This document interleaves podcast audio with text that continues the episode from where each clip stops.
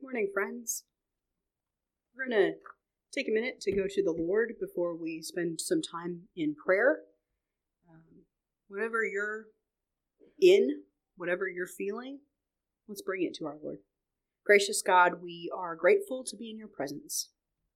We ask that we would believe what you have said to us is true, and that we might submit all of who we are to you, that your name may be given glory, that we might be made whole that your love might fill the earth.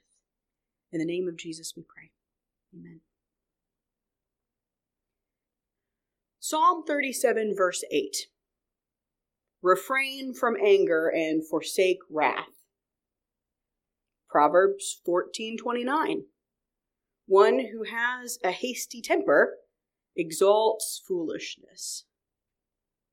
Proverbs 29:22 one given to anger stirs up strife, and a hot head causes much transgression.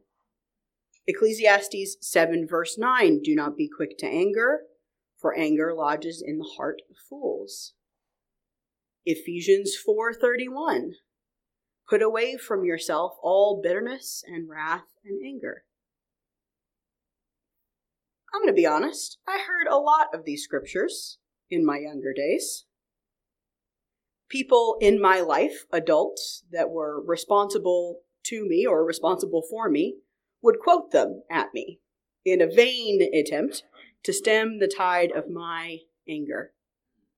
Some teens, when they experience the changes of their bodies and their minds as they begin to experience the wider world, they become like sad and mopey. That's their coping.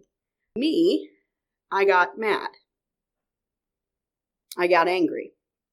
I also think some people are just more predisposed by family context, by birth order, by personality, by cultural setting to be angry. And I think I just happen to have the right cocktail of anger as my first response. Even as a young person, before I hit puberty, before I was really even reasoning fully, I was confused as to how people could interact and see the world and not just be angry all the time. It seemed to me that the whole world was overcome with things that were unjust and unfair, things that were threatening to people who were vulnerable, and it felt like no one in the whole world was paying attention. I struggled with these scriptures they would quote at me, pulled from their context. I was frustrated that the adults who were near me felt like my anger was something to be squashed, something to be ignored or shut down or repented of, as if ignoring it was going to solve the problems at the root of my experience. Even as an adult, of every emotion I feel, and there are many, anger is my first response. Nine times out of ten. Maybe you're not like me. That's true for most of you in this room, right? Maybe anger isn't your natural primary emotion when something happens. Maybe you have personally never chafed under the restraints of misused texts trying to keep you in check. But culturally speaking, Christianity has often quoted the scriptures some that I've mentioned, some that I haven't, out of a desire to restrain anger. Because if anger is negative and taboo, socially unacceptable and shameful, then any system of power is going to benefit, right? Anger is a dangerous thing when left unrestrained. After all, we live in a society, which means there are structures, formal and informal, governments, systems, social expectations. And anger is not something that is fully neutral when there is power present. Christianity has lots of scriptures that talk about anger, but most of the ones we reference are short snippets pulled from their context and time, used as weapons, tools to keep anger from becoming an acceptable social emotion. We also have to deal with, beyond the Christian sphere, the cultural lies that are told about anger, like that aggression is the opposite of self control, which a study, a psychology study done just this year, proved to in fact be the opposite most of the time. Or maybe another lie that anger is a base emotion only for people who are returning to a barbaric way of thinking and functioning. A call back to the old systems before we were enlightened, developed, evolved. Not everyone, let's be honest, is held to the same standards about anger. You know that there are some subsets in our communities that are in fact encouraged to express their anger without reservation, whatever consequences might occur. And so we're experiencing lies about anger from more than one angle in more than one way. It's inconsistent across the board. This means there are conflicting ideas about how we are to understand the complicated emotion of anger. I do want to be as clear as I can here. Anger is a tool, but it can turn into a weapon. And as a weapon, it ought only be used in self defense or in combat when addressing larger cultural issues. It is not a singular emotion that we ought to live in, as we should not live in any single space. And if anger is valued for its own ends, it can become corrosive and harmful. It should not be nurtured as much as it should not be ignored. Both have end results of harm for those experiencing it. So today we're going to talk about anger, and we're going to tell the truth about it the whole truth and nothing but the truth, according to the scriptures. And the scriptures teach us that anger and the truth of it is not good or bad, but neutrality. Anger is an emotion, which means that it does not bear moral weight. It cannot be good or bad inherently in the experience of that emotion. Anger is created as all of our emotions are by God. And we see in the scriptures more than once, more than twice, more than ten times, God and Jesus both portrayed as expressing and acting in anger. So it cannot be sin, cannot bear moral weight, it's not strong enough. And as we consider these things, I think we can understand that the way that anger is seen in the world, in the church, maybe even in your own mind, is not always consistent with what the scriptures have to say. Often, when people are talking about the anger of Jesus, they'll reference the same story. Shows up in all four gospels in different places of Jesus in the temple, sending out the money changers with the whip or whatever else he's got in his hands when they tell that story, often people who are referencing it will say things like, Jesus knew when to get angry. He waited a day before he reacted to what he was feeling. So we're only allowed to be angry when it is righteous, when we've really thought about it. I think two things that are wrong here. This places an emotion in the story that is not present. There are places where it tells us Jesus is angry, but this is not technically one of them. I think it's not totally improper to apply that emotion into the text, but we have to be honest that it's not there in the story. It also incorrectly labels this anger that we see in Jesus, if not named, as righteous. But for the second time, that's a thing that the scriptures itself does not contain. There is no designation except for our own as we look at Jesus' anger in these moments. I think we like the idea of righteous anger because it gives us a chance to create a category of acceptable anger. And in a culture where anger has moral weight, we want a good space, right? But even this categorization of anger ignores the fact that often righteousness comes not from the truth of the matter, but our own justification of that matter. Any anger can be righteous if you feel about it strongly enough. And so, if we are people of God, which I hope that we seek to be, we want to know anger and its usefulness for us as believers without turning it into something that it's not. So we're going to look at a different story from the life of Jesus, where Jesus gets angry, and we're going to see what we can learn from this moment. We're going to read in Mark chapter 3, we're going to do verses 1 through 6. I'm in the New Revised Standard. Again he entered the synagogue, and a man who was there who had a withered hand. They were watching him to see whether he would cure him on the Sabbath so that they might accuse him. And he said to the man who had the withered hand, Come forward. And then he said to them, Is it lawful to do good or to do harm on the Sabbath? To save life or to kill? But they were silent. He looked around at them with anger. He was grieved at their hardness of hearts and said to the man, Stretch out your hand. He stretched it out, and his hand was restored. The Pharisees went out and immediately conspired with the Herodians against him, how to destroy him. Jesus is in the synagogue, a pretty typical place for Jesus to be. And it's the Sabbath, just as you would expect it a day of rest, a day of the Lord.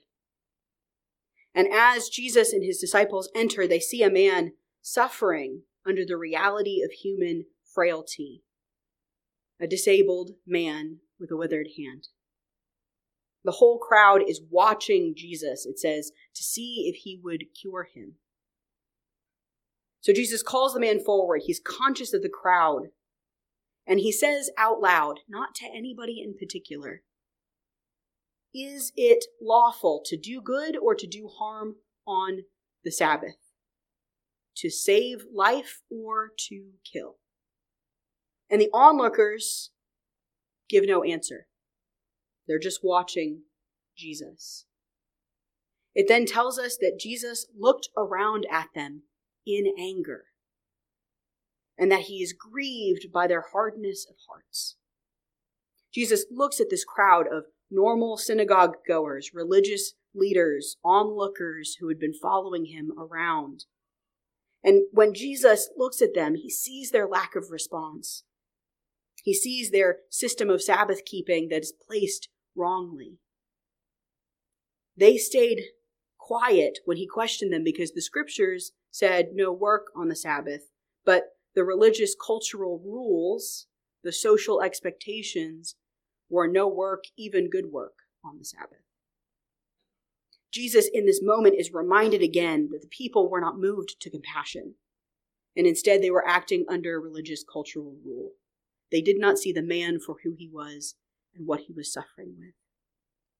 This failure to address the personal need of this man this refusal of anyone to address a broken system of religious keeping, and their failure to recognize the hypocrisy, the inconsistency in their actions, meant that Jesus is angry in this moment. It also mentions Jesus' grief at their hardened hearts, hearts that were not moved by compassion to help one in need, one who was a part of their community. And we should notice that this grief does not soften Jesus' anger, but rather is a root of why he is angry. It is the deeper emotion that his anger is fueled by.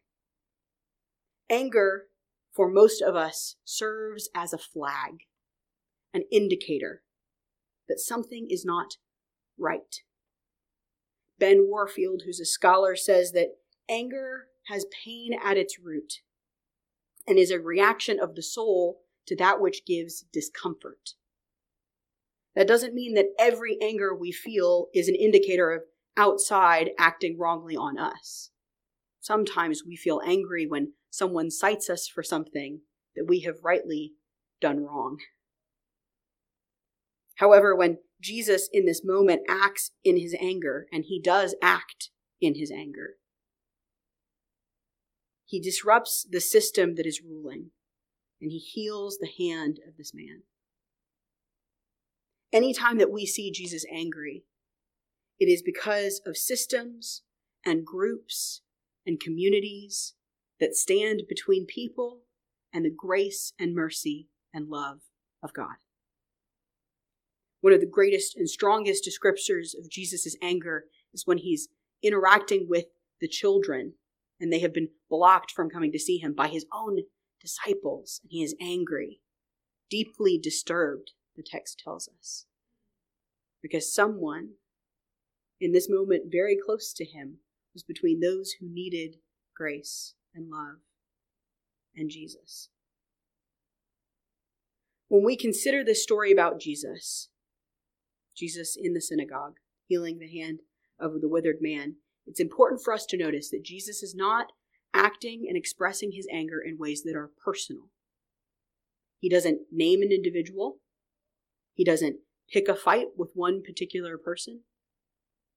His anger is oriented to groups, communities, structures that block people from getting to God. Jesus is also not expressing anger in ways that are abusive or contemptful. They're not insulting or harmful in that same way.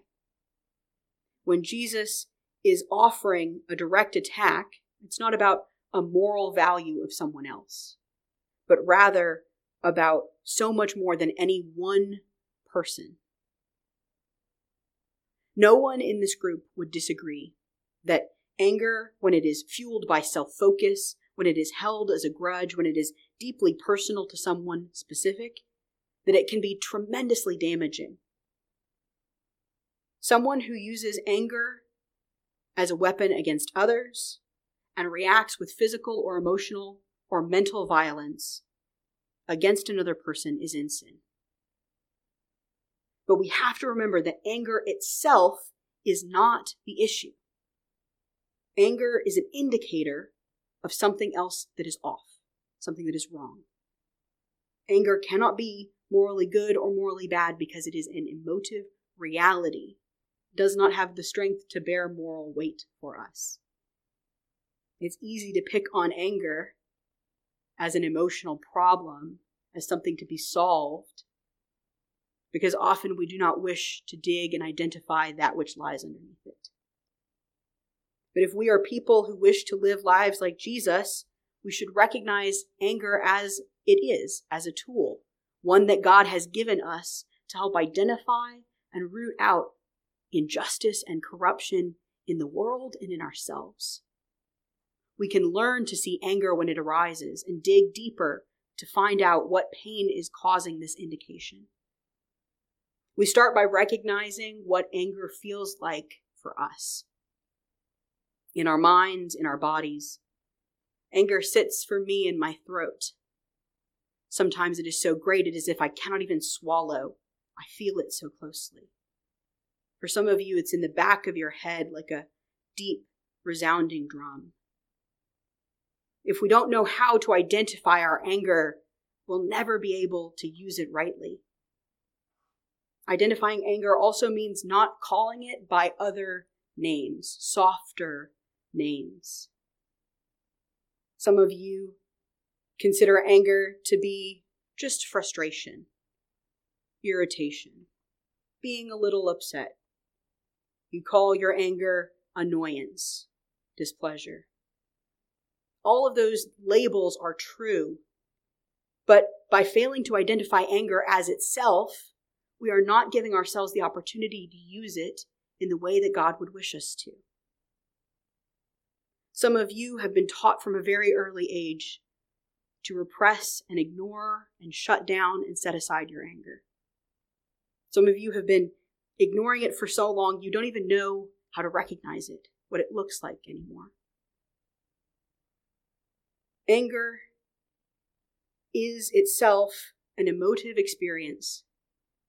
And though when we indulge too deeply in it, it becomes harmful, to ignore it, to repress it, also creates corrosion within ourselves. Our third portion of our steps is to dig. When you know what anger looks like, when you've called it rightly what it is, we investigate and seek to find what is causing pain. I'm going to be properly honest here. This part is hard. This is why many of us do not wish to look at our anger any longer than we have to. To identify the root of pain, pain that has sometimes been going on for a long time, pain that may require repentance, pain that may bear guilt. We do not wish to look at it, and so we do not dig. But knowing that pain and grief are at the base often of our anger allows us the chance to investigate. Am I in this moment angry with myself for something that I now recognize was acting out of what was reasonable in harm to somebody else? Am I angry at someone specific who harmed someone that I love? And do I feel disappointment at the root of that? Am I angry because of a system that doesn't allow people to get ahead that feels unmovable and I feel hopeless? Am I angry at a world that practices violence as a substitute for transformation? And do I feel grief at that? Anger cannot be righteous, not properly, but it can create a righteous response. But not before we work out the pain at its root and the reality of God's response to that pain. Anger by itself doesn't solve any problems. But neither does a lack of anger eliminate the problems that caused it in the first place. Don't think that ignorance of or suppression of anger is a more righteous response to the great injustices and grief in our world. This sermon and all the texts we've read and all the texts of scriptures don't give permission for personal attacks, for holding a long grudge, outsized violence, or the feeding and fueling of anger. But what this conversation, I hope, does recognize rightly is that anger has been turned into an easy villain. And in doing so, many within our faith have lost the ability to use it as a tool, just as it was intended, as an indication for when something is wrong as we continue individually and communally to grow, if we can learn to identify anger within ourselves, if we can dig deep and identify the hurts that are present in that emotion, then we can act righteously out of that anger to create worlds and homes and environments that are more just, more safe, more holy for everyone in our world. By reclaiming and rightening the emotion of anger as a neutral reality, it turns back into a tool for creating a more righteous and godly world. The facts of the matter are that the world is unjust. Things are not as they ought to be. Anger is, in fact, perhaps the only right response to a world that is filled with such pain and grief and scarcity and harm and shame and separation and death itself. To not feel anger within yourself, within the world, is to be disconnected from a necessary part of yourself. To be detached from an important signal God has given us for working in the world. Anger, like each of our emotions, can offer us an important signal for understanding the world. And to be believers means to welcome all parts of ourselves and submit them to the service of God. You've been listening to me, Pastor Cana Moore, at Hays Christian Church. Hays Christian Church is a non denominational fellowship in Hays, Kansas. We are supported by the generosity of our members, attenders, and friends.